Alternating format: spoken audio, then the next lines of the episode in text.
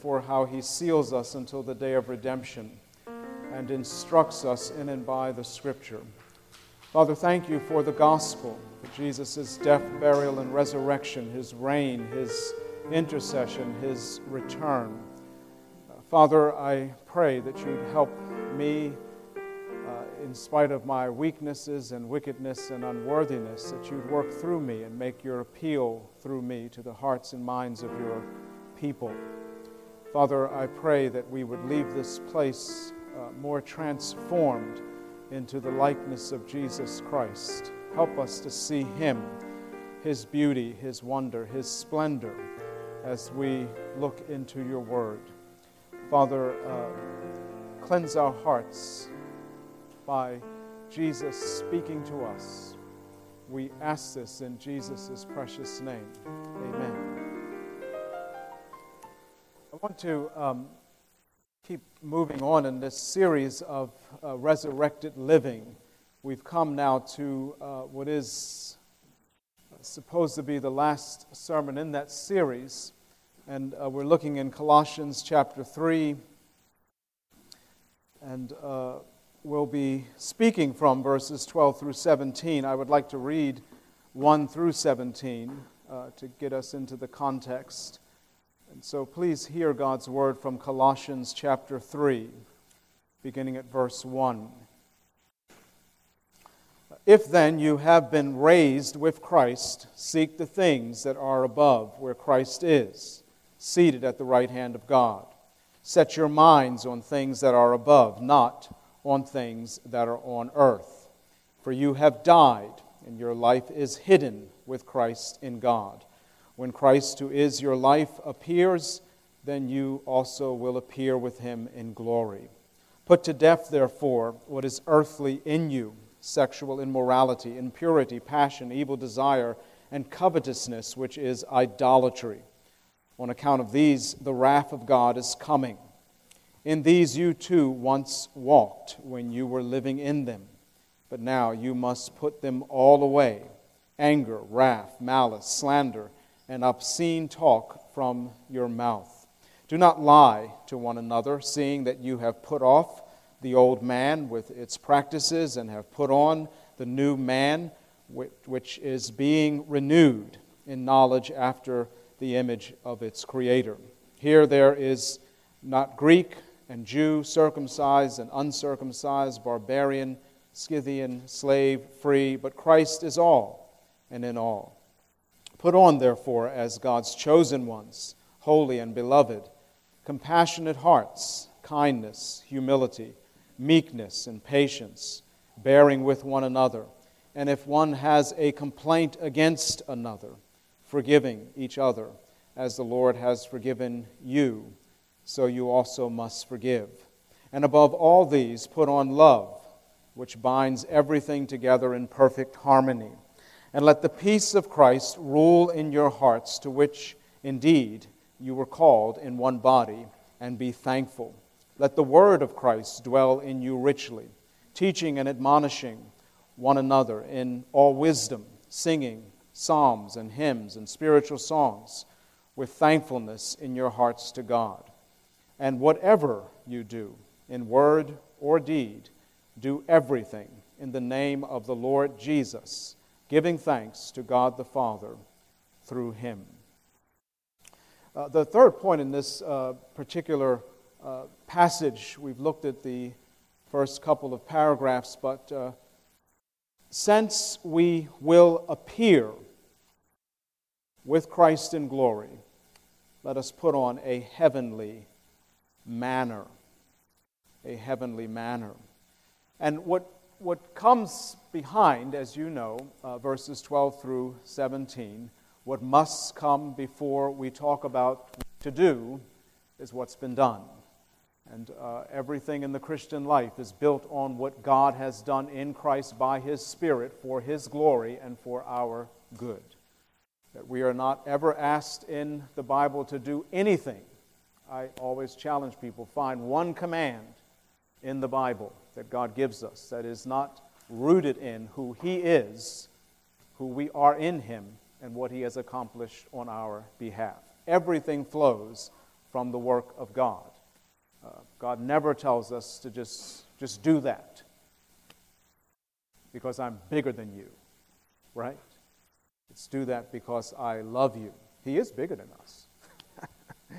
but uh, He moves us uh, not only by His lordship and His kingdom, but by His love and His kindness. And so, what's behind uh, verses 12 through 17, as you already know, is that we have been raised with Christ. We talked about this last week, how you have been vindicated. Uh, we have been free from condemnation, free from accusation, free from spiritual incarceration to sin. God has set you free. He has graciously saved you, saved us through Jesus Christ, his Son. You've been raised with him, and you are uh, called to seek what is now yours in Christ Jesus the authority that God has given us in Christ, and the assurance that He's given us, the aid, the divine aid that is always available, the access that we can come to God at any time, any place, with anything, and we have an open door policy with God. And uh, He calls us to seek adoration, worship for Him. And the passage we'll look at today has a lot to do with worship, has a lot to do with thanksgiving. In the space of these verses, thanksgiving is repeated as a, as a constant theme, as a, um, a piece of a, a character that is always supposed to be a part of the Christian's lifestyle. We are to be thankful people. We have much to be thankful for. And we're told also to set our mind on uh, things above, not on things on the earth. Last week we looked at the things of the earth, some of those things. This week we'll look at the things above.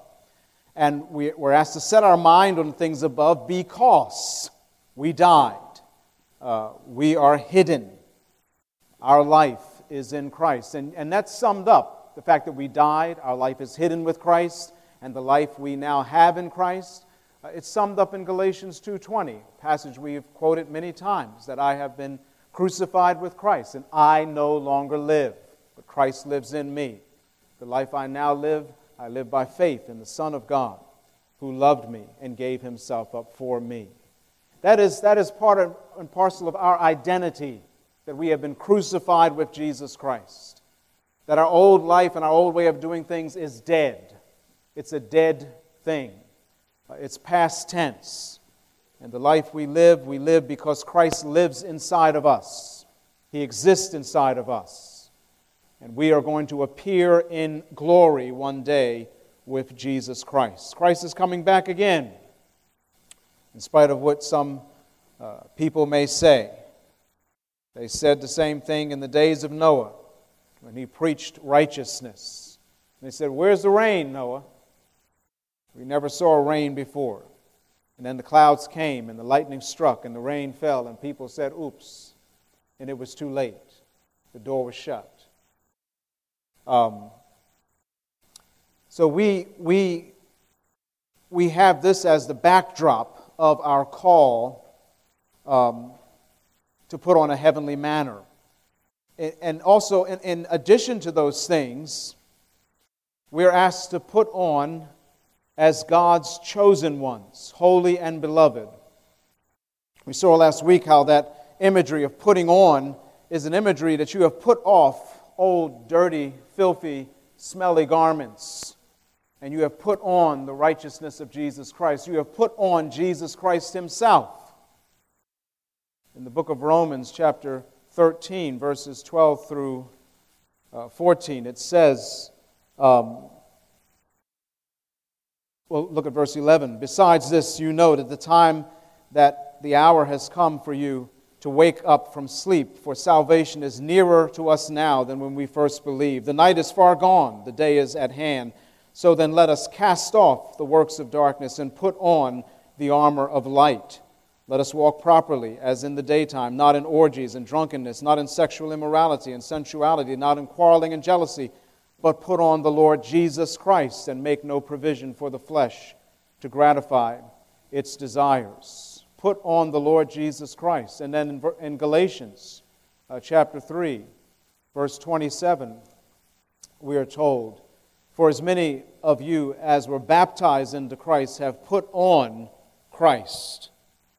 We're asked to put on Christ, put on his very character. Put on, therefore, as chosen ones, God's chosen ones. You know that you are chosen in Christ Jesus. And you were chosen, and I was chosen not because we were choice. Isn't that right? I heard somebody say that one time. I like that. We're chosen not because we're choice. You know, when you go to the grocery store and you pick out grade A meat or grade A eggs, whatever it be, if you open up the, the, uh, the egg carton, which you should do, check the eggs. Don't check them when you get home, check them before you leave. But you check the eggs. If you have three cracked eggs, are you going to buy it? Probably not. Now, there may be somebody in here super sanctified that says, I'll take, I'll take them, I'll take them, I'll take the loss. I'll pay the cost and take the loss. But most people won't do that. I won't do that. I'm going to get 12 eggs. Baker gets 13. You know, Baker's dozen. But when God chose you, He opened the carton and every egg was cracked. You know what I'm saying? Everything was messed up. And He didn't put the carton back in the refrigerator, did He? He said, It's mine. It's all mine. I'm going to die for it. And make a brand new egg out of this one. Isn't that right? You were born again. Amen. So we were chosen not because we were choice. The Bible says that back there in, in Deuteronomy. And some of this imagery comes from the Old Testament, as you know. Deuteronomy chapter 7, verse 6. For you are a people holy to the Lord your God. The Lord your God has chosen you to be a people for his treasured possession out of all the peoples who are in the face of the earth. It was not because you were more in number and it goes on to say that God chose you because uh, He loves you and He was keeping a promise. He, he chose them. Actually, they were the fewest of all people. And then in chapter 9 of Deuteronomy, he says, Know therefore that the Lord your God is not giving you the good land to possess because of your righteousness, for you are a stubborn people. And so he goes on with a long litany explaining to them how they really messed up, but God is still being gracious to them. And so the fact that we are chosen, elect by God, has nothing to do with us. It has everything to do with God and His love and His compassion, His faithfulness uh, towards us and towards His promises. Not only that, we are chosen ones, we're holy, set apart. Set apart by God. That's what holy means. It means to be set apart from sin, set apart by God, and set apart for God, for His special purposes. It's a calling. God has given you a calling, He has set you apart. He has made you special in Jesus Christ. We're all special because we're created in the image of God. But there is a unique specificity that God gives to you as a follower of Jesus Christ, not because of you, but because of what He has put in you by His Spirit. Uh, the Bible says in 1 Corinthians chapter uh, 4, uh, verse 7. I'll have to read it because I can't remember it. But uh, 1 Corinthians 4 7, for who sees anything different in you? What do you have that you did not receive? If then you received it, why do you boast as if you did not receive it? The change that's come over you, the change that God has made in you, is because of God, because of His grace. Um, and so, not only that, but we're holy, we're also beloved. Again, this emphasis on God's love for you. You have been loved by God. You have been set apart for God, by God. You are chosen by God. And it's because of God and what He's done in Jesus Christ that He has made these uh, great changes. He has made you who you are. And so, um, all to Him we owe. Isn't that what the hymn writer said? Sin had left a crimson stain, and Jesus washed it white as snow. It's because of Christ, because of God working in Christ by His Spirit, that we have been chosen, we have been made holy, we have been beloved, beloved by God. Beloved is a word in the perfect tense with a which means it, it has it's a past thing that God did and it has present ramifications, eternal ramifications. God loved you in the past and it has meaning today. That love still lasts. That love will never let you go. The only way to put to death the things mentioned in verses 5 and following, the only way to put off the things mentioned in verse 8 is to put on something in its place. there has to be something taking the place of what used to be in our life. You know that implicitly. Um, when is a thief not a thief? The Bible says it's not when he stops stealing, but it's when he stops stealing, starts working, starts saving with the express purpose of giving to somebody in need. That's when the thief has become reformed, not when he just keeps his hands in his pocket. But when he has a whole brand new way and perspective of looking at things and people and possession and wealth and generosity, all of that has to shift for there to be a change. Because if, if it's not that, then you become, uh, we become, you remember in Luke chapter 11, like the, the, the demon that left the house, remember? He left his house, went off into dry land, got lonely, and came back and wanted to see how things were at his house. It's still his house. And everything was swept and in order. So he went out and found seven other demons worse than himself and came in and wrecked the place. That something has to be put in the spot in order for there to be real reformation, real change, real renovation of our lives. We can't simply put something away. We can't simply put something to death. We've got to live a certain way in light of putting something else to death. We've got to put something else on in place of what we've taken off. Um, and that's what God calls us to. You know, a big part of this passage is, is thanksgiving. And uh, we talked last week about sexual sins and social sins. Did you know that in the Bible, one of the big ways to overcome sexual sin is through gratitude? You remember Joseph in Genesis 39? He was propositioned by Potiphar's wife. And how did he overcome that? He started listing the things he was thankful for that God had done for him. Isn't that interesting? It's also interesting in Romans chapter 1 that that's why people go south morally, is because the first thing they do wrong is they fail to give God glory and give him thanks. And then everything else goes down after that. In Ephesians chapter 5, it says to put off immorality and impurity and all of these idolatries, and it says to put on one thing in its place thanksgiving. In 1 Thessalonians chapter 4, it says, This is the will of God, your sanctification, that you abstain from sexual immorality. This is the will of God. There's a clue in that letter. It also says in chapter 5, This is the will of God in Christ Jesus, that you rejoice and give thanks in all things. There are immediate connections between these things. And so, putting on as God's chosen is very, very important to, uh, to not simply do one step, but do the two step um, to put something else on in its place. Um, and so we're called to put on compassionate hearts, kindness, humility, meekness, and patience, bearing with one another and if anyone has a complaint against another, forgiving each other as the Lord has forgiven you, so you also must forgive. And above all these, put on love, which binds everything together in perfect harmony. Love is a central trait. Love is what binds all of these things together. And the love spoken of here speaks of that tenacious commitment to people that you will love them no matter what. It's like a marriage vow. When you get up and say your I do's, and everybody looks pretty and smells nice on that day, typically. Um, and uh, it's easy to say I do sometimes when everybody looks wonderful, pretty, and hair's combed and polished, new nails, new everything. Um, but two years from then, and five years from then, 20 years from then, for some of you old folk, 30 years from then, you wake up, you look at each other, and you say, mm.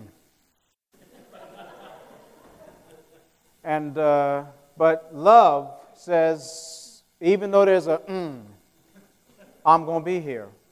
I'm not leaving you. I'm going to drop dead before I go. It's a real commitment. Love, talked about here, is what binds everything together. It's a commitment. It is a It is, a, it is like a marriage vow, a commitment to people. You know, people in the body of Christ, you're in the same body. We're all in the same body. We're members of one another. We can't do without each other. If you really are a follower of Jesus Christ, we're all going to be in glory together one day. So we're, we're you can say we're stuck with one another. Um, you can say, um, what is that song? I'm hooked on a feeling, um, high on believing. Isn't that, isn't that, are they right words? Yeah. So, I mean, we can, we can, we can, ball, don't worry about the baby. Baby's supposed to cry. You know what I'm saying? Now, if that was you, you know, I, we need to lay hands and pray, you know, but a baby's supposed to do it. Just let him, let him cry.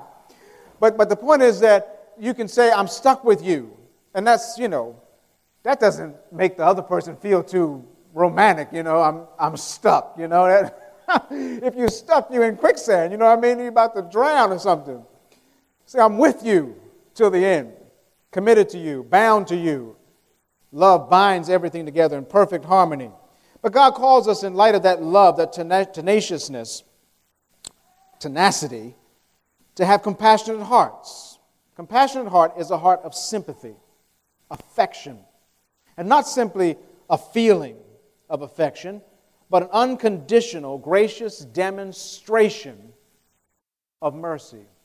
It's like the Good Samaritan. You resolve to stay involved until the problem gets solved. You know what I'm saying?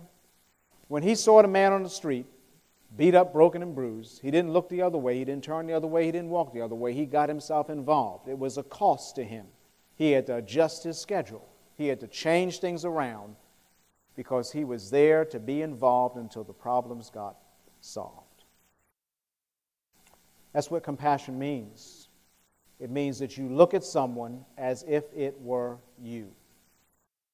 You look at something, look at someone as if it were you. When the Good Samaritan walked down the road, he saw himself laying there, beat up, bloody, and bruised. That's what the context demands uh, with respect to interpretation. Do unto others as you'd have others do unto you. In all things, Jesus said you know? Showing mercy, showing compassion. Then you have kindness. Kindness is active love to those who probably have hurt you. Joseph, we talked about him. Remember, his brothers did him wrong. They didn't do him a solid, like they said, you know? They sold him. Sold their own brother. That's bad, man. I mean, they did more than throw him under the bus, they sold him to the enemy. And uh, I don't know what you would have done if you were Joseph and got to the, to the throne and, your, and saw your brothers coming there begging for food. But Joseph was kind. Now, he tested them a little bit, sure. But he was kind to them. He didn't do to them what they did to him. What did he say? Joseph remained in Egypt and uh, he said to his brothers, Do not fear, for am I in the place of God? There it is. He knew his place, he knew God's place. And that if God wanted to right some wrong with his brothers, that was God's business. But he said, As for you, you meant evil against me, but God meant it for good to bring about that many people should be kept alive as they are today.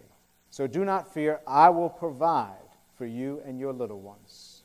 Thus he comforted them and spoke kindly to them. You know, the kindness of God is what leads people to repent.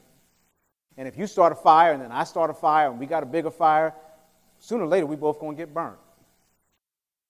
And, uh, but the kindness of God leads folk to repent. And the Spirit of God, the, the Spirit of God, the fruit of the Spirit is kindness.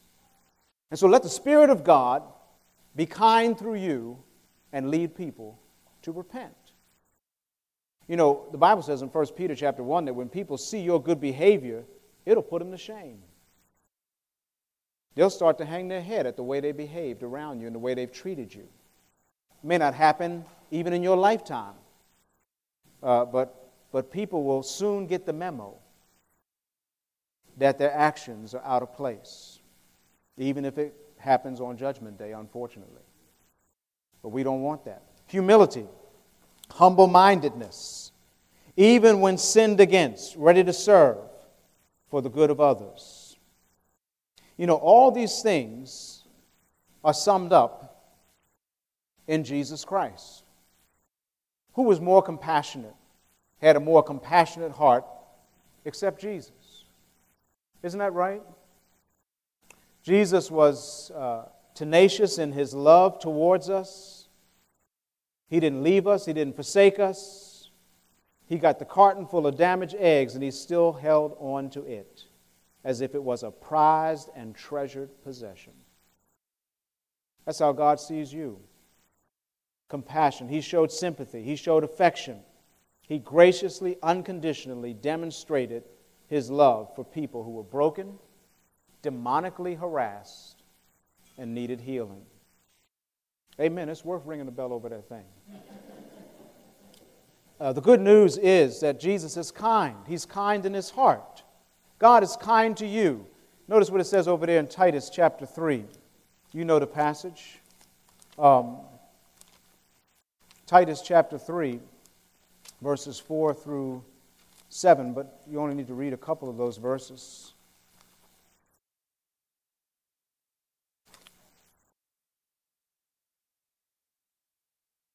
You could have did it quicker with a phone, I know. Um, Titus 3 4. But when the goodness and loving kindness of God our Savior appeared, He saved us not because of works done by us in righteousness, but according to His own mercy by the washing of regeneration and renewal of the Holy Spirit.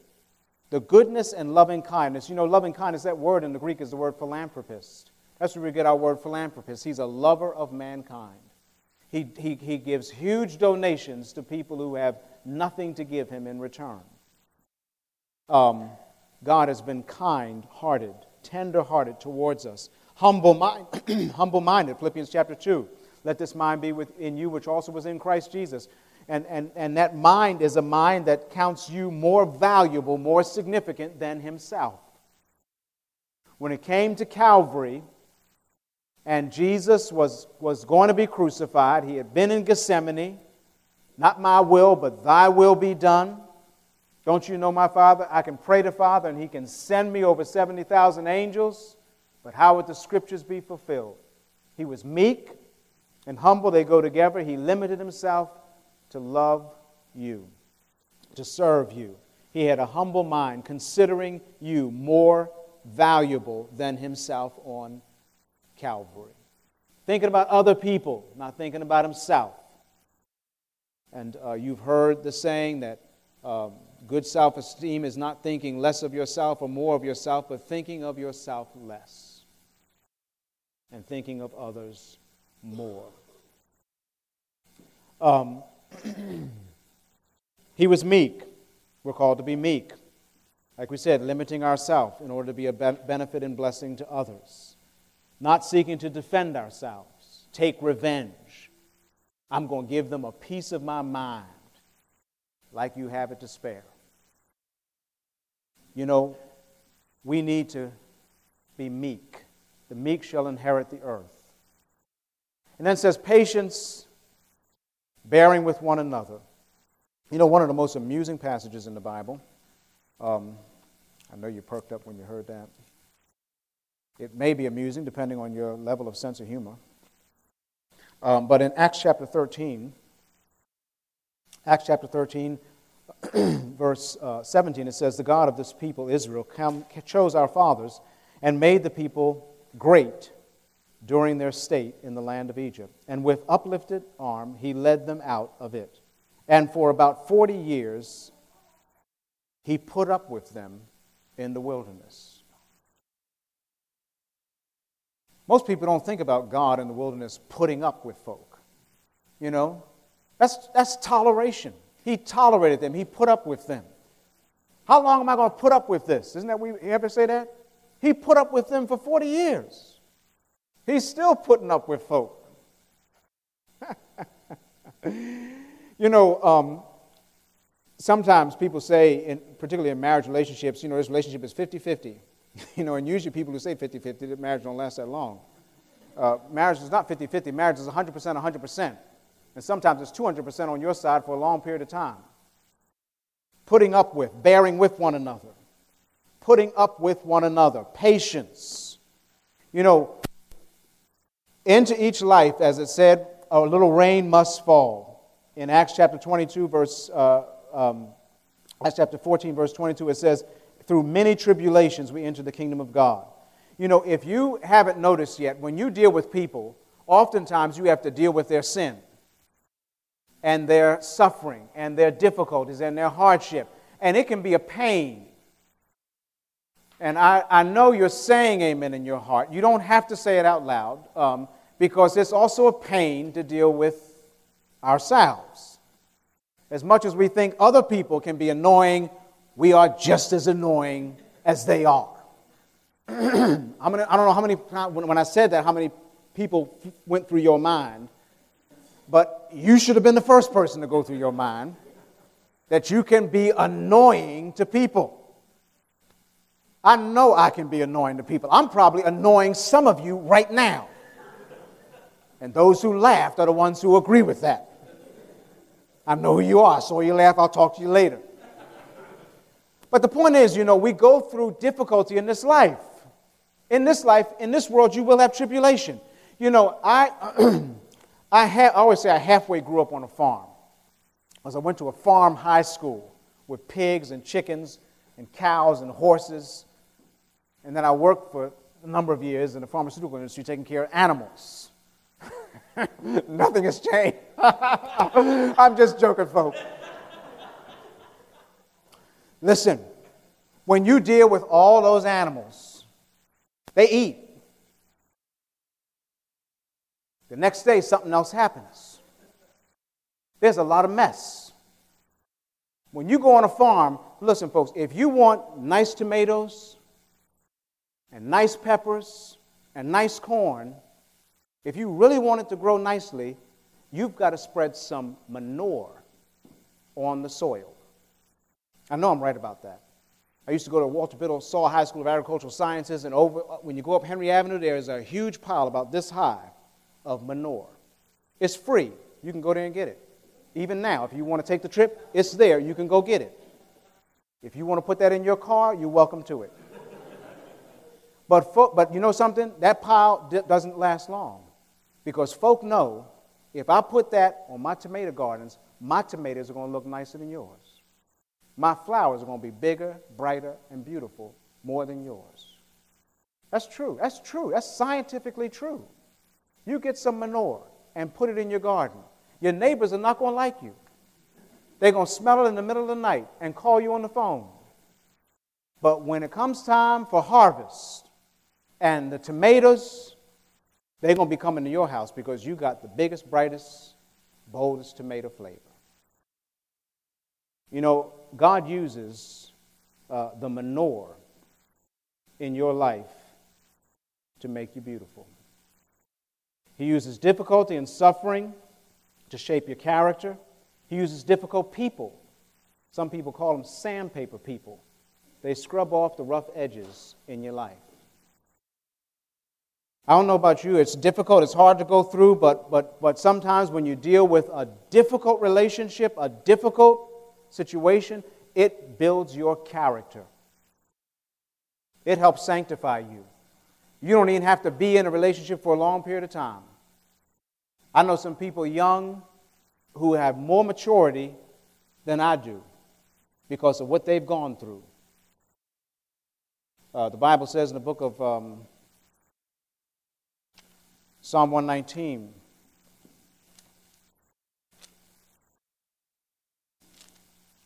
It says over there in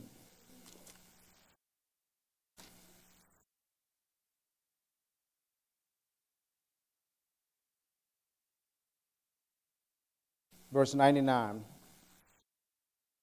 Well, it says before that, Oh, how I love your law. I have more understanding than all my teachers for my testimonies of your meditation. I understand more than the aged, for I keep your precepts. How you deal with suffering and how you deal with difficult people and how you bear up with them. You can complain about them, you can grumble, or you can give thanks to God and remember that God is putting up with you right now. He loves you, He's going to put up with you. He began a good work in your life, He's faithful to bring it unto completion. But when God takes you to heaven, you are not going to be the way you are now. He's not going to deal with this stuff up there. He's going to change you. So, by definition, He is putting up with sin in our life right now.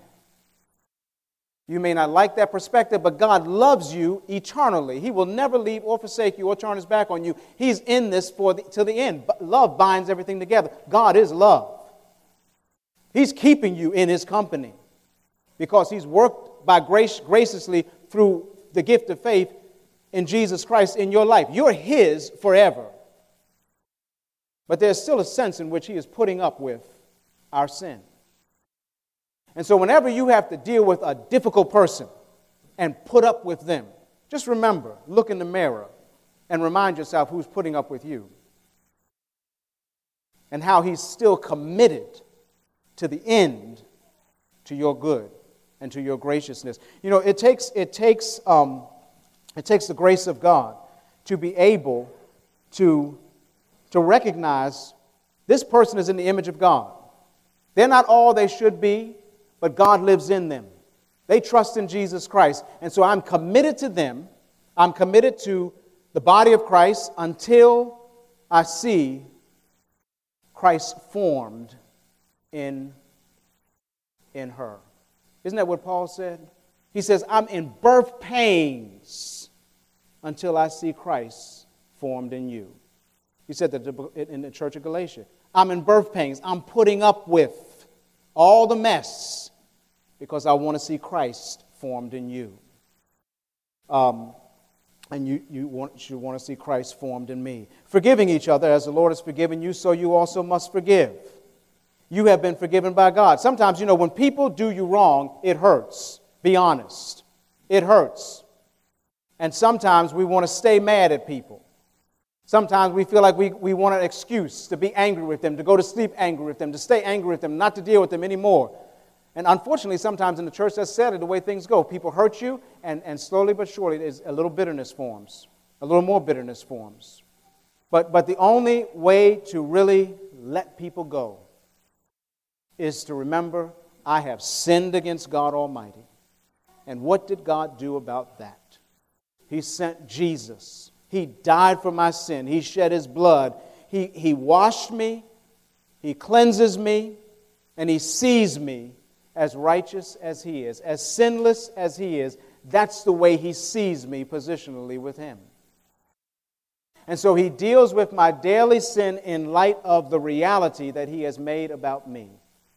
And so when we deal with the body of Christ, we deal with people who have been washed in the blood of Jesus, people who have been clothed in the righteousness of Christ, people who are accepted eternally by God, and they will never, ever, ever be cast away even though they got wrinkled here and a crack there and something's not right there, because of what we are in Christ, I will forgive because I have been forgiven. Um, and that, that's, a, that's a very real thing. Um, you see, I, I, I, periodically do marriage counseling and I, I meet with people, and, and um, you see people long over years bitter, angry, stuff done 20 years ago, still mad about it, never dealt with it.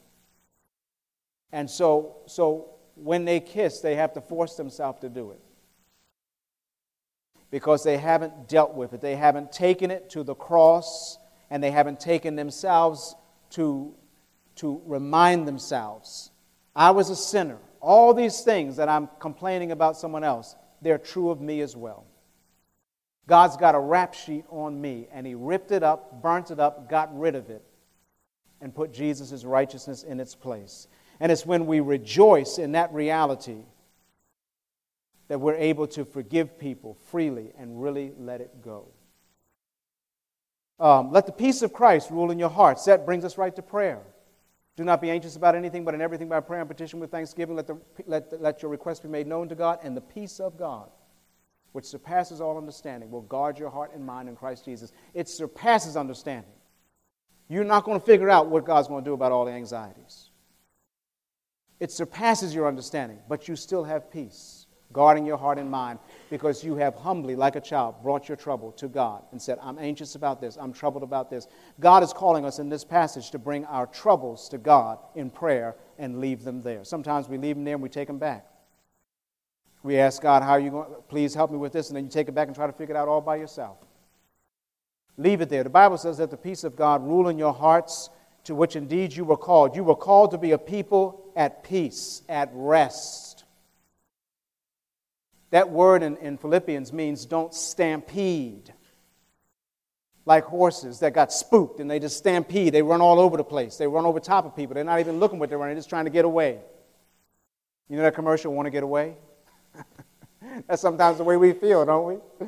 Trouble happens in our life, and we just, we just wish we could hit a button and boom, just be out of here. I don't have to deal with it no more. Years ago, they said, Calgon, take me away. Some of y'all remember that. It was a bath.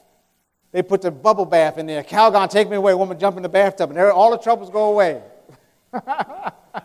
and never should get out there all day again. They're just wet. Because you don't want to cause the trouble. Anyway, let the peace of Christ rule. You and I are supposed to be people of peace, people of prayer, people casting our cares and burdens on God. We should pray about every single thing. All day long, we should be people who are constantly crying out to God in prayer like little babies. Little babies always crying. It's like, what do you want now? I just fed you. Oh, your diaper. Oh, okay, I changed your diaper. What do you want now? Now you want to be held. What's up? Babies cry all day long unless they're sleeping. Even then, I got one now that cries in his sleep. Got me jumping out of the bed every five minutes to see whether he's okay. We're crazy. We're just like that too, but we have to be people like that. Like little children crying out to our Father about every single thing. We think, I'm a man, I got this. You ain't got nothing. Jesus said, Without me, you can do nothing. We need to be people crying out to God in prayer. Let the peace of Christ rule in your hearts. Rule, arbitrate, navigate. Peace of Christ rule in your heart. Let the word of Christ dwell in you richly, teaching everyone, admonishing one another in all wisdom, singing psalms and hymns and spiritual songs with thankfulness in our hearts. Um, here again, secondly, it says, and be thankful. Let the peace of Christ rule in your heart, and be thankful. And here again, it says, with thanksgiving in our heart. It's interesting how uh, let the word of Christ dwell in us richly. We're supposed to be people who are full of Christ's word. The whole scripture is the word of Christ. Philipp, uh, 1 Peter chapter 1, verse 10 and 11 says it was Jesus Christ who was telling the prophets in the Old Testament what to say. It's his words. And then when the New Testament comes, the apostles were told to say, by Jesus Christ. It was the Spirit of Christ in them. The whole Bible is the Word of Christ, and the whole Bible is about Christ. He's the only way to get to God. This is Christ's book. Let the Word of Christ dwell in you richly to the point where you are teaching and admonishing one another in all wisdom. All the treasures of wisdom are found in Christ anyway. Um, a couple weeks ago, Craig was preaching and he, he spoke about uh, Colossians 1.28. Him we proclaim, Talking about Jesus, warning everyone, teaching everyone with all wisdom that we may present everyone mature in Christ Jesus. We are supposed to be people who are constantly pointing one another to Jesus Christ, teaching each other about Jesus Christ. And it should lead to singing psalms and hymns and spiritual songs. And singing psalms is a real thing. You know, God gave us a hymn book, it's the Psalter. And we should try once in a while to sing a psalm, a real psalm, you know, and sing some songs um, and sing spiritual songs with thankfulness in our hearts to God. Um, you know, music is very powerful. And what, what, what's given here, what this passage teaches us, is that we are to be people who catechize one another in song. Our teaching should lead us to worship. It should, te- it should, teaching should lead to doxology. It should lead you to worship God. Our, our, our teaching, our preaching should lead us to singing to worshiping God. You know, songs have a very potent, powerful, emotive force on us. And sometimes we don't want to be emotional or affectionate or something like that, but the Bible made, God has made us emotional beings. And if your emotions are wrapped up in the Word of God, the wisdom of God, the worth of God, that's a, a, a, a level of worship that we need to enter into uh, very often. Um, spiritual songs, singing psalms with thankfulness in our hearts. You know, um, just to show you how powerful, how powerful music can be, um, I'm sure that many of you are familiar with John Lennon, and uh, he wrote a song called Imagine. And um, I don't know about you, but the tune of that song is very powerful. It's very emotive. But the lyrics are garbage. It really is. But it just shows you how emotive a song can be, how powerful just a tune can be, a melody can be. But the lyrics are dead wrong on every single level. And um, I'm afraid sometimes we lose some of our young people to some of the music in the world because of the, uh, because of the, because of the melody. And um, a melody without any, any real meat, any real worth. Um, and the New Testament is full of hymns to Jesus Christ, and we should be singing and worshiping them, worshiping Christ through them. Philippians chapter 2 gives us a hymn that he let this mind be with you, which also in Christ Jesus, who, though he was in the form of God, did not think equality with God a thing to be grasped, but made himself. No, that's a hymn that used to be sung, most uh, theologians believe. We should sing about Christ. We should sing about his love. Even if you can't hold a tune in a bucket, you should sing. Make a joyful noise to the Lord. Um, and whatever you do, the passage concludes, whatever you do, in word or deed. Do everything in the name of the Lord Jesus, giving thanks to God the Father through him. Whatever you do, this is a sister passage to in all things, whether you eat or drink or whatever you do, do all for the glory of God. Think about the things that you and I say, the things that we do. And before we say and before we do, ask yourself a question Would it be right with what I'm about to say to sign Jesus' name to it? What I'm about to do, could I get a stamp with Jesus' name and put it on that? And say, this was done in Jesus' name. This was said in Jesus' name. How would his reputation be upheld if, if this word or this action was connected to him? If someone connected the dots of what I said and what I did back to Jesus, would it make him look good or would it make him look bad? The Bible here calls us to be, to be immersed in Christ Jesus, immersed in His Word, immersed in worshiping Him, teaching one another, admonishing one another, keeping everyone on the road to maturity, so that whatever we say, whatever we do, Jesus' reputation is squeaky clean through us. Now, we can't be perfect people, but this is the the calling that has been given to us. And even though we are imperfect, we have this calling to, to glorify God and to enjoy Him, to let every deed and every word speak highly of Jesus. And, and it concludes with, again, giving thanks to God the Father through Him. The only thing that's going to stir us to do this is a, a heart that's been warmed to gratitude because of who Jesus is and what he's done for us. I know it's been a little long today, but we, it's important to think about these things more than just a moment. That whatever we do, let Christ be glorified in us. Because we have been raised with him, we have been vindicated by him, we will appear with him one day in glory. And so let us now give glory to him in all that we think, all that we say, and all that we do. Do you know that there are, um, just throw this out as a concluding remark, not to be in any way legalistic, um, but there are, there are Muslims uh, who have memorized the Quran. Every word, word perfect. And the book is dead,